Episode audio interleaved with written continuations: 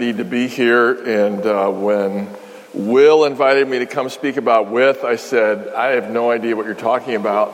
With, you're talking about with, that's a preposition, that's not a theme. And then he said, Well, what we mean is, and then I thought, Well, I, I, I do want to talk about that. Um, I'm really pleased to hear that many of you, how many of you have read the book with or been around people reading the book with in the last year? Four of you, that's good. Okay, five. We're up to five now. So a number of you have read it, studied it, and you've heard about it in the halls, and I think it's a great topic, and I'm happy to happy to join you in that. So let me just say it very quickly in case you are a newcomer to this. Uh, there are different ways to think about life and God, and one of them is life under God. And that's God as a lawgiver, a taskmaster, tells you what to do, frowns when you don't life under God. Then there's life from God, which is God gives you life and then He gives you abundant life and, and, and you abound and you're prosperous and all your problems go away. And God is the giant gift giver. That's life from God. And then there's life for God, in which God gives us tasks. He's a mission commander and He tells us to go out and do things and He's pleased when we do them. And if we exhaust ourselves in the process, that's okay because God's the mission commander and you, you fulfilled your mission. And you've been saying for the last year or so that none of those are quite right. There's some truth in all of them. There's some Bible verses you can cite, but essentially the Christian life is a life with God. And I want to uh, do three things in each talk today, tomorrow morning, and Sunday morning, the main talks. I want to talk about uh, what the Bible actually says about this, and so we'll look at Romans 5 and 6 and 8. For those of you who are theologians, the term I'm going to use is union with Christ. What does it mean to be united to Christ? And we'll look at the text, and then we'll apply it personally, spiritually, which your pastor started to do last night. And then we'll also look at it publicly. We'll have a public, that is to say, outward facing to the world application. So my first text is Romans chapter 5, verses 1 and 2. We'll read 5, 6 to 8, 9, 10 a little bit later, but I'm going to start with 5 of chapter 5 of Romans, verses 1 and 2. Would you listen to God's word? I'm going to punch a pronoun, don't be surprised, okay? Not just, a, not just a preposition. Therefore, since we have been justified by faith, we have peace with God through our Lord Jesus Christ. Through him, we have obtained access by faith into this grace in which we stand and we rejoice in the hope of God. Let's pray for a moment, one more time. Heavenly Father, give us ears to hear what you're saying to us. Uh, perfect my words. Help us to meditate well now and later on what you would have for us. And we pray it in Jesus' name. Amen. Now, the most basic truth in Romans chapter 5 is this having been justified by faith, we have peace with God, or since we have been justified by faith, we have peace with God. That is not our natural condition. And our natural condition, as Romans 5 points out, and we'll see it just a little bit later, our natural condition is that we're weak, we're enemies, we're hostile, we're we're not in relationship. We're, we're not reconciled. We need to be reconciled to God because we've been estranged from God. That's what Romans chapter 5 says.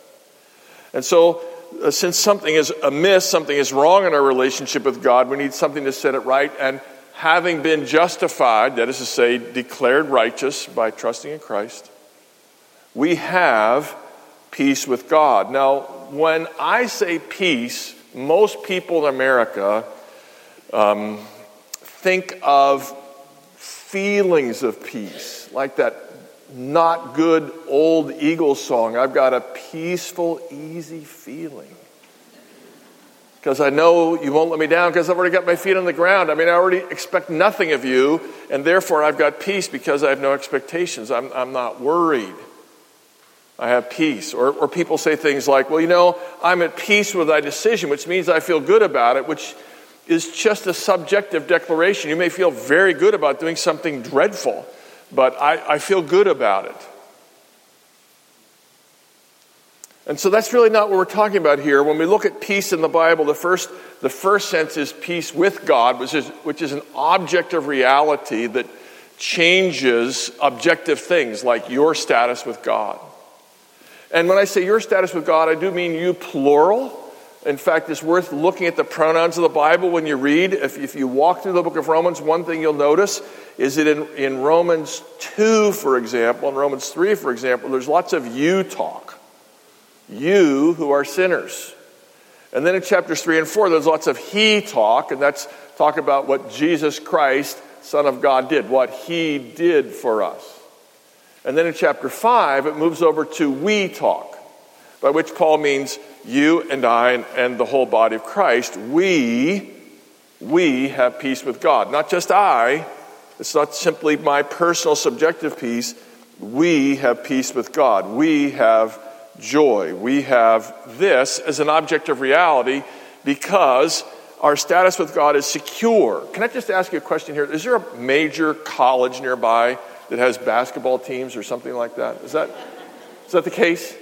I got it. it. Have, have they ever won a basketball championship? NCAA. Have they ever won? I grew up in North Carolina part of the time, so.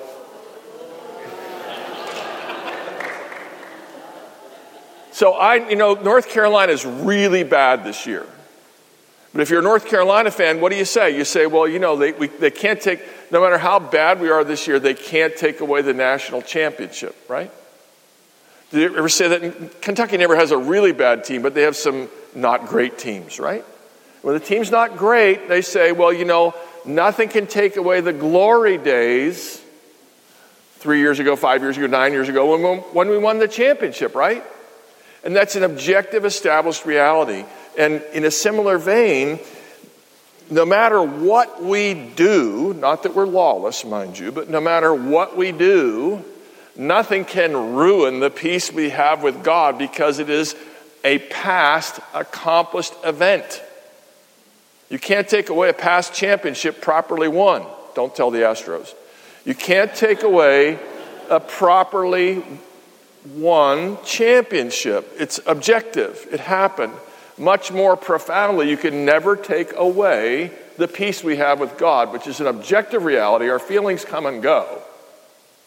I may feel close to God, I may not feel God close to God, but I have, you have, we have, Paul says, peace with God. This comes from Christ. When he meets people who are troubled, he says things like, Your faith has saved you, go in peace. Remember that? He says that. Another place he says, my peace I leave with you, peace I give you. My peace I give you. Do not let your hearts be troubled, do not be afraid, because I give you peace. Jesus gives peace, he accomplishes peace. And that gives us, verse 2, access to God by which we stand. Here's what it says Therefore, through him we have obtained access by God into this grace in which we stand. Meaning, we have the freedom to take our stand, not stand up but take our stand. As in, I'm going to take a stand here. And you may disagree with me, but this is where I stand. I declare my convictions to you. That kind of stand. But now, in this case, we're not taking our stand in boldness of our convictions, we're taking our stand in God's presence without fear because we have peace with God. Now, my wife is with me today. I'm always glad when she comes with me. We drove over together, we listened to some books, we talked.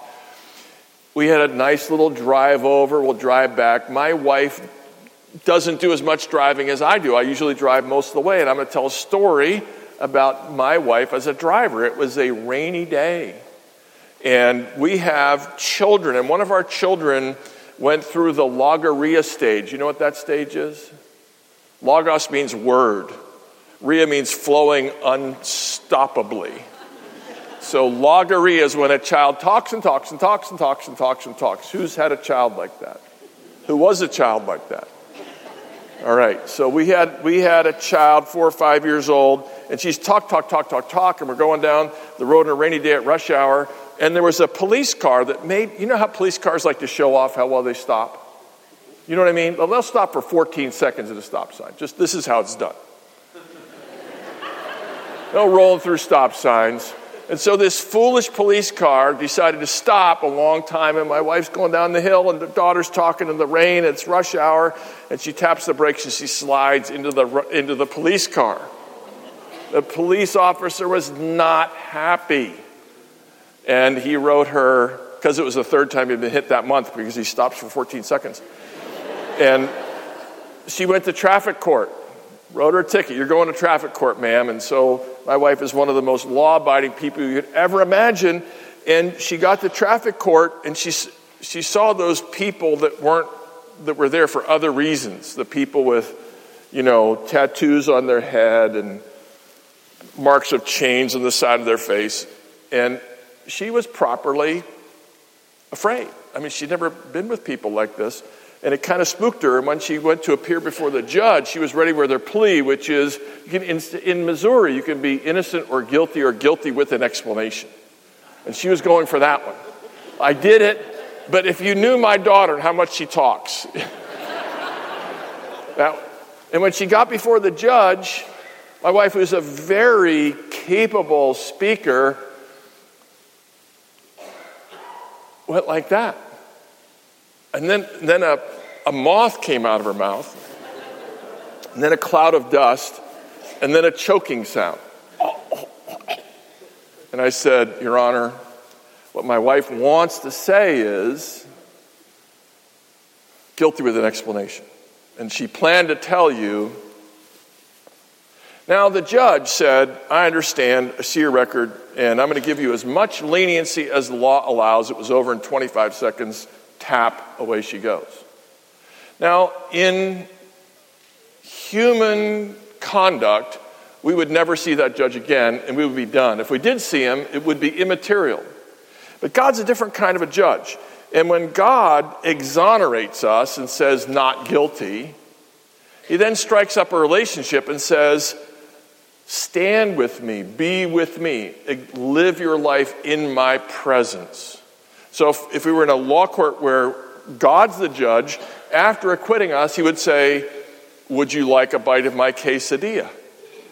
And here in my, in my record, it shows that you're quite a singer, and, and we've got an octet. I understand you can sing three parts, three women's parts, and would you like to join my group? And I also notice here that, that you're a, a fly fisher woman, and um, I've, I've got a fishing hole.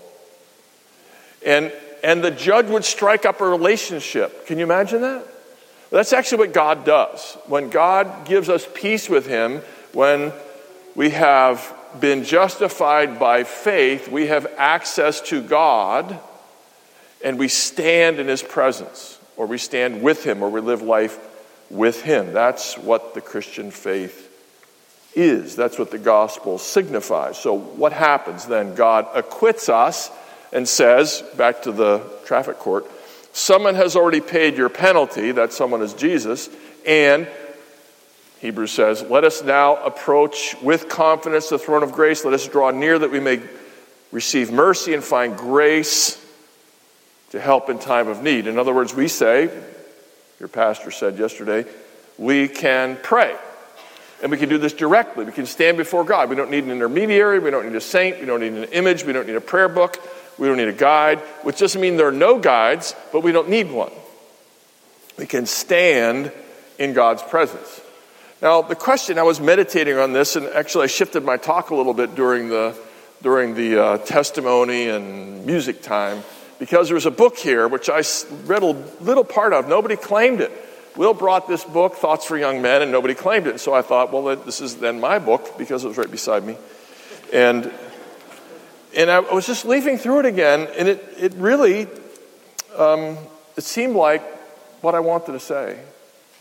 And on pages 46 and 53, it says this Thoughts for Young Men. Seek to become acquainted with our Lord Jesus Christ. And on page 53, it says, Determine as long as you live to make the Bible your guide and advisor. This is a 100 year old book that's still in print. Actually, it's more than 100 years, it's more like 140 or something. And, you know, anytime a book's still in print for 140 years, it's probably a good book. And I thought, this is right. I mean, if, if you want to stand in God's presence, you know, the best thing you could do is actually become acquainted with our Lord Jesus Christ. And the way you do that is by reading the Bible. If you want to know how to live in God's presence, you got to know who God is. And the best way to find that out is by reading four books called Matthew, Mark, Luke, and John. And sincere, I cannot say it any more sincerely. If you want to live with God, then read the account of the life of God on earth, Jesus, whose name is Emmanuel. And if you haven't read the Gospels lately, read them slowly and carefully and ask, what is this man like? What is this God man like? And then, alongside that, not only to get to know what he's like, but to make the Bible your guide and your advisor. Meaning, it's not just to know what he is like, but to be like him, to be conformed to him. More about that on Sunday. But again, the big idea is we're able to stand in God's presence. We've accessed by this grace in which we stand. So, if I could use another illustration. When I was in grad school, I had the privilege of going to one of the, America's you know, great universities and magnificent research university. And, and these big universities have a lot of resources, have a lot of professors, and, and they kind of, there's almost more professors than they need. And they can do research and switch fields and whatever. As long as you keep publishing and you're famous, we're fine. And as I'm working on my dissertation, I found out that there was a professor whose work in my field was absolutely seminal, and he wasn't in my department. He'd moved, he he was tired of the subject. He wrote this great book on. He went to write a great book in another field, and, and so he wasn't in our department at all. But I found out he was there. And as soon as I found out, I ran over toward his office. I thought, I'm going to go meet Professor Morgan, the great Professor Morgan, who wrote this seminal book. And, and as I'm running over, I'm thinking, um, so what I'm going to do is I'm going to reread his book and make notes about the book and ask him the most incisive questions. Since you said on page 143, da da da da da, the implications would appear to be such and such, and I'll dazzle him with my brilliance, and he'll want to spend time with me and give me his secrets. But alas, when I got there, the secretary said, Well, it's, uh, so again, I was going to prepare for this meeting for three weeks. You understand what I'm saying?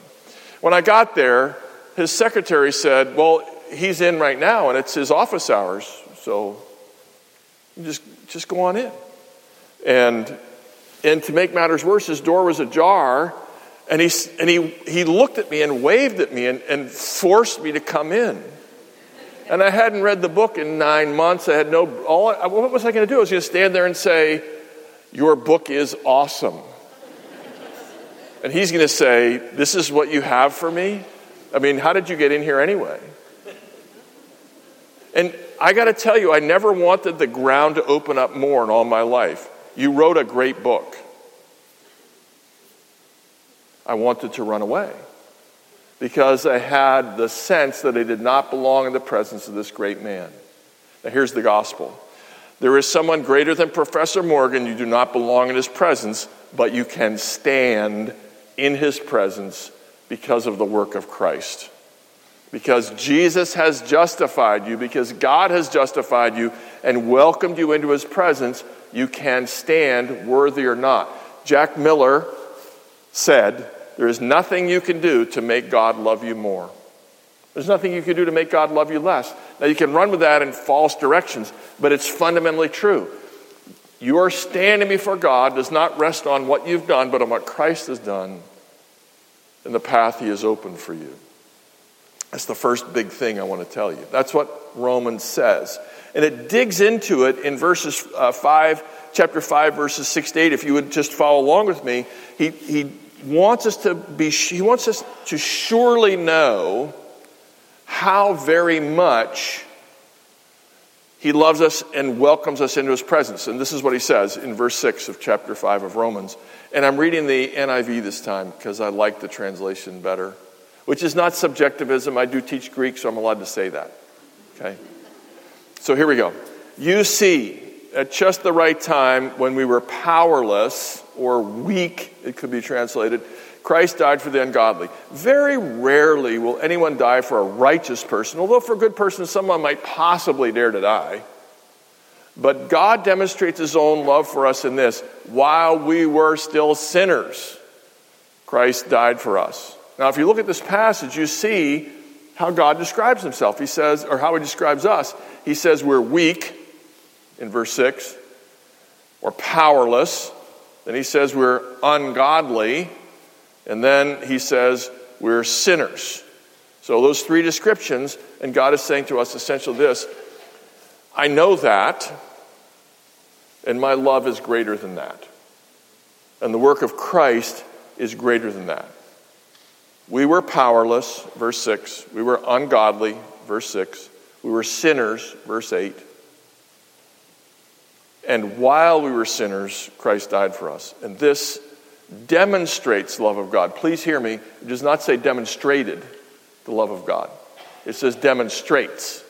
Meaning, Jesus most certainly did demonstrate his love, past tense. His love was demonstrated on the cross and in the resurrection, but it's still, it is still being demonstrated. Jesus still demonstrates his love for us by granting us access to him at all times. And again, if you ask me for the practical application, my most practical application is, is, is just what this book said. Just read the Bible in Jesus' presence and say, Lord, tell me what you're like. Show me what you're like. Make me more like you. Help me walk with you. It can be, it can be absolutely that simple and, and that beautiful as well. What, what do we mean when we say Jesus' love is demonstrated, or God demonstrates his love? John Stott said this in one place. He said, The degree of love is measured partly by the costliness of the gift. That's the easy part. And then he says, and partly by the worthiness of the beneficiary. So, on both counts, the gift is supreme. The costliness of the gift, God's own Son. The worthiness of the beneficiary, weak sinners, ungodly. Made in God's image, to be sure, but weak and ungodly. And, and these statements, God demonstrates his love, it says in verse 8. It is a, a death that is for us, it is substitutionary, verse 8. It is by his blood, verse 9. It is saving us from God's wrath, verse 9. It is an act he fulfilled while we were still his enemies. While we're still his enemies. Now, the word for this, verse 10 11, says that we're reconciled to God. And Will, I, I just need you for a second. You have a pen right there? Can, you don't have to hit, just, you can toss it to me. This is your best pen, right? Please, it's your best pen. Did it, co- did it cost over $100? Just shy. Just shy, about $90? All right. Um, you like this pen. Your mother gave it to you, right? now, what would happen relationally if, if I took I'm not going to break it because the ink would spray on my shirt, which is kind of new. So, what would happen if I broke this pen? What would happen to my relationship with Will? It is a gift from his mother, sentimental value. His mother um, gave it from the family treasury. His, her father gave it to her and I break the pen, what's going to happen to our relationship? Strained, that would be one word for it. Yes. What would happen if I broke this pen and sort of ran out of the building? Um, what would happen next time I saw Will? What would I do next time I saw Will? After we're not good friends. We don't haven't known each other long enough, but I like you, and you seem to like me, but you like everybody, so it doesn't count. What would happen? What would happen next time I saw Will? I broke the heirloom pen. What would happen? What would I do? I would probably run away. If I saw him, you know, at that shopping center where I'm staying, the Origin Hotel and, and all the rest, um, and I saw him at that store over there, I would run, I would duck into another store, wouldn't I? Wouldn't I? Wouldn't you? Overcome with guilt? That's what we do with God. But now, what if Will, who's observant and a relational person, saw me duck in what would he want to do? If he were an ordinary person, he would want to accost me and say, What on earth did you do? I invited you to my church and you broke my heirloom and, and so forth. But here's the thing in God's economy, we have done something worse than break his pen. We have broken his world. We've damaged ourselves. And we have run away, and then God has pursued us. A broken pen, or I'm, a, I'm an academic, so a book. Can I borrow your book, Doc? Sure. But can you take good care of it? It's a, the author signed it. He's a friend of mine. He died five years ago. I'm trusting you with this. And the person drops it in the mud. Or somebody borrows my car and they wreck it and they bring it back with the bumper falling off. Any of these activities would cause severe damage in a relationship, but when God reconciles himself to us, Romans 5 says, when God reconciles us, uh, us to himself, he's the wronged party and he woos us. He says, I love you more than I ever loved that pen. And that book matters, but our relationship matters more. And you know that car you wrecked? I have insurance. Come on, let's be friends.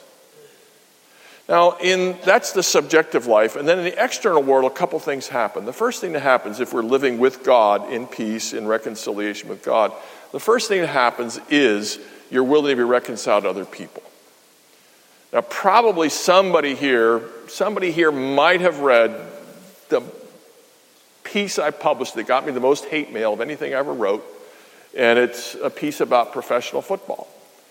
And it was right, you know, a few months after the word came out that 110 out of 111 professional football players whose brains were examined had chronic traumatic encephalopathy, which is a serious brain degenerative disease. And I'd been thinking about it for a long time, and I went ahead and published it. And uh, some people liked it, and some people hated it. But there was a there's a football coach that I had mentored in St. Louis, and the article hurt him, and he didn't like something I said in the article. He's a football coach, and I wrote a piece about football. And I heard from one of his friends, sort of accidentally, that he was pretty upset with me. And therefore, I said, I know how to get a hold I know how to reach him. We hadn't talked for a couple years, five, four years, but I know how to get a hold of him. And I called him up, and we had a delightful long lunch in which we agreed more than we thought, but we disagreed, and we were closer friends than ever as a result afterward. Why did I do that? Because that's what God does with me. That's what God does with you.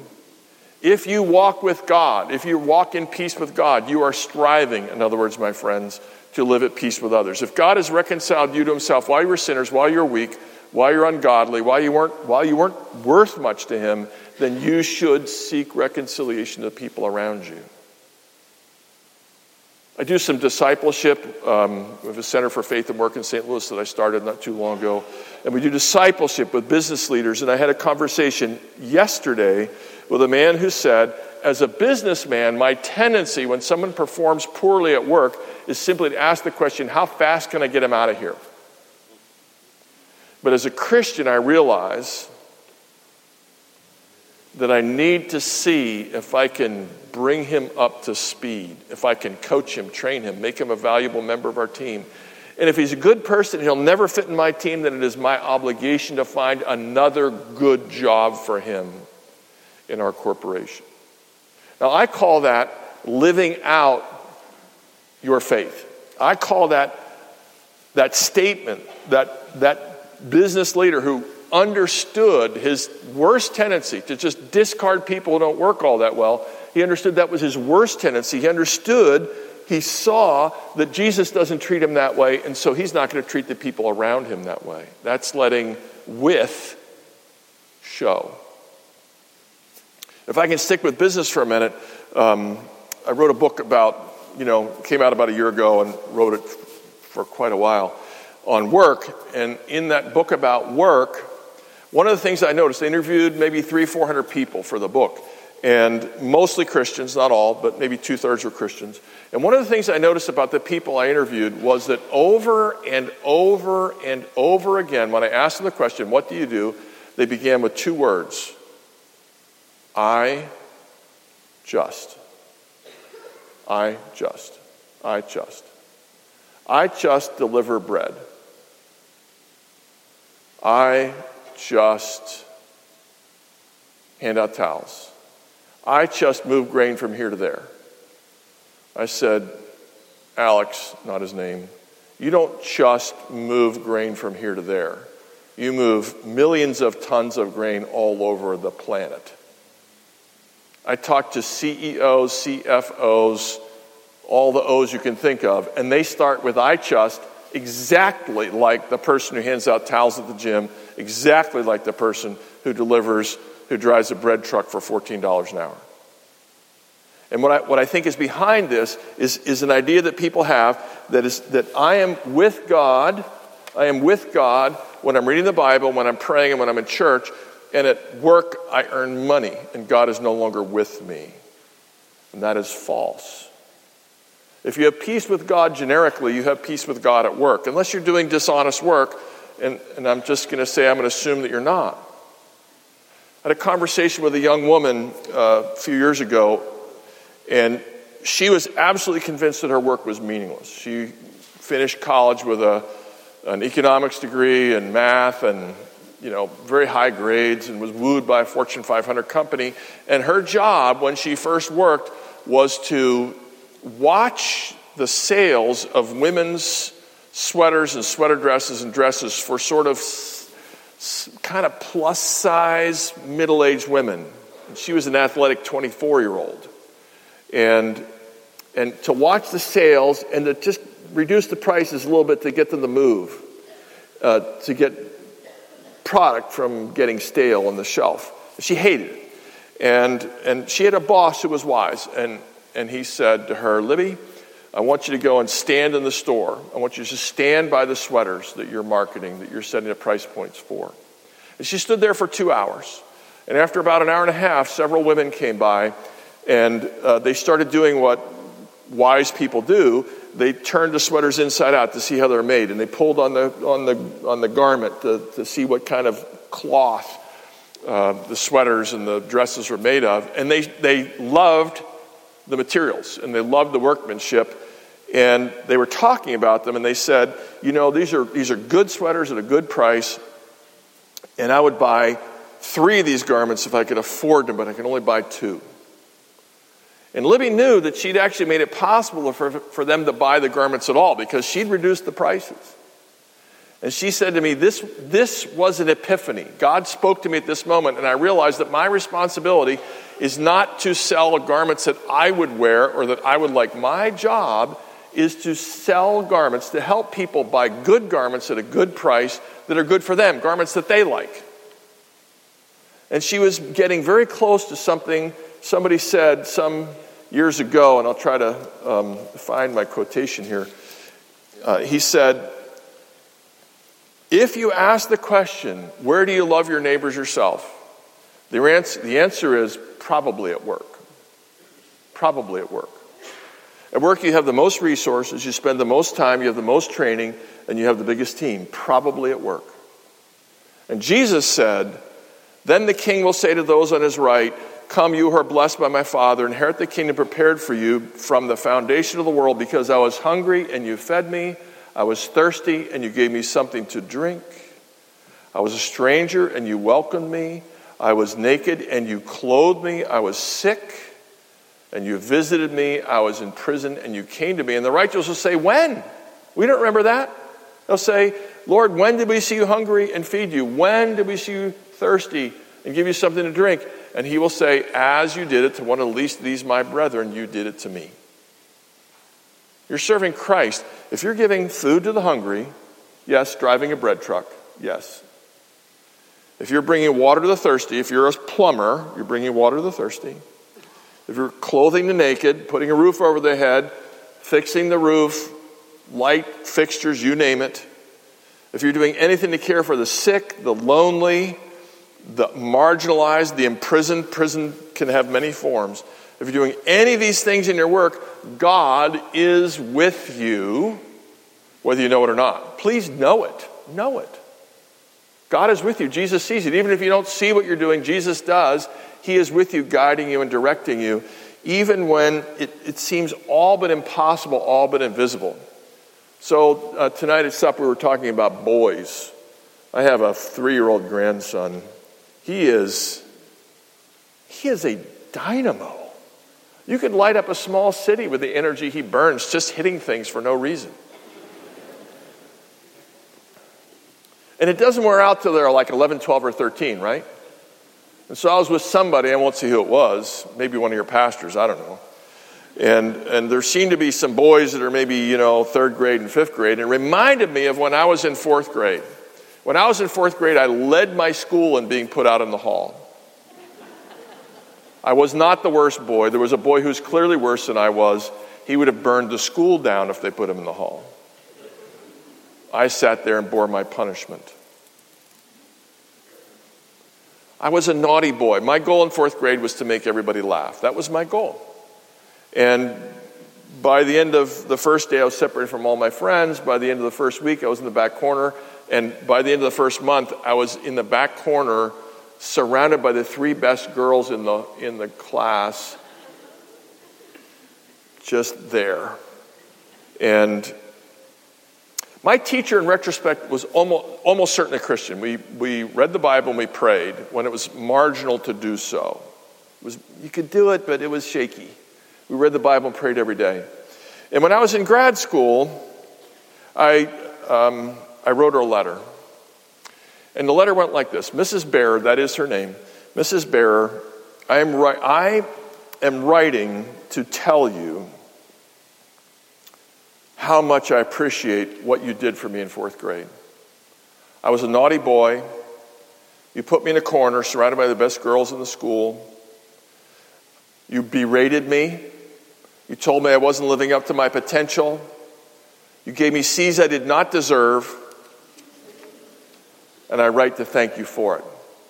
Because I moved the next year, and I was afraid to be quite so naughty, and I accidentally got straight, A's, and it felt so good to have the punishment removed that I've kept it up ever since. I'm getting a PhD now. And I got a letter back about a month later, and it said this Dear Mr. Doriani, thank you for writing a letter to Mrs. Bearer. She would have been delighted to receive your letter. She died two months ago. She never knew. But God knows. I, I have to imagine she prayed over me, this naughty boy. She would always shake her foot. Danny, you are not living up to your potential. I figured she said that to everybody. She said it to me so much. I just assumed that she just, that's what she said. She never knew. Just like, you know, the math teacher doesn't know that that child who sat with her head down designed the bridge that he drives over every day. And that, that art teacher who knew that kid had scribbling skills designed a building as an architect today that she admires every day. But God knows, God sees, God knows what we're doing with Him and in His presence. And, and I urge you with all that's in me to view with as a fact you're justified by grace and you have access to God, you have peace with God, personally, objectively, soteriologically, if I can use that word, with regard to salvation. And it changes your relationships. If you have walked with Christ, who's so kind and loving to those who wronged him, then you should show that by being reconciled to others who've wounded you. And if you really walk with Christ, you know that he walks with you. His name is Emmanuel. He is always with you. And so I urge you to set your mind on the ways in which you can be with Christ at work even if you don't see it. Using your position, your expertise, your energy, your passion. Sure, your desire for money, but you're serving people. You're serving people. You're not just You're not just. You're loving your neighbors yourself, and you're walking with God. Let's pray together for a minute. Heavenly Father, I pray that you would grant us the joy of, of knowing more and more what it means to live with you and to live with you through your saving work and through your word and through prayer. And, and Lord, I ask that you would teach us more and more to recognize how much we live with you all the time, even when we're not about spiritual activities, not at church, not praying, not holding hands with somebody we love. So, Lord, give us greater awareness that we live our lives with you and with your smiling, receiving, loving presence. In your name we ask it. Amen.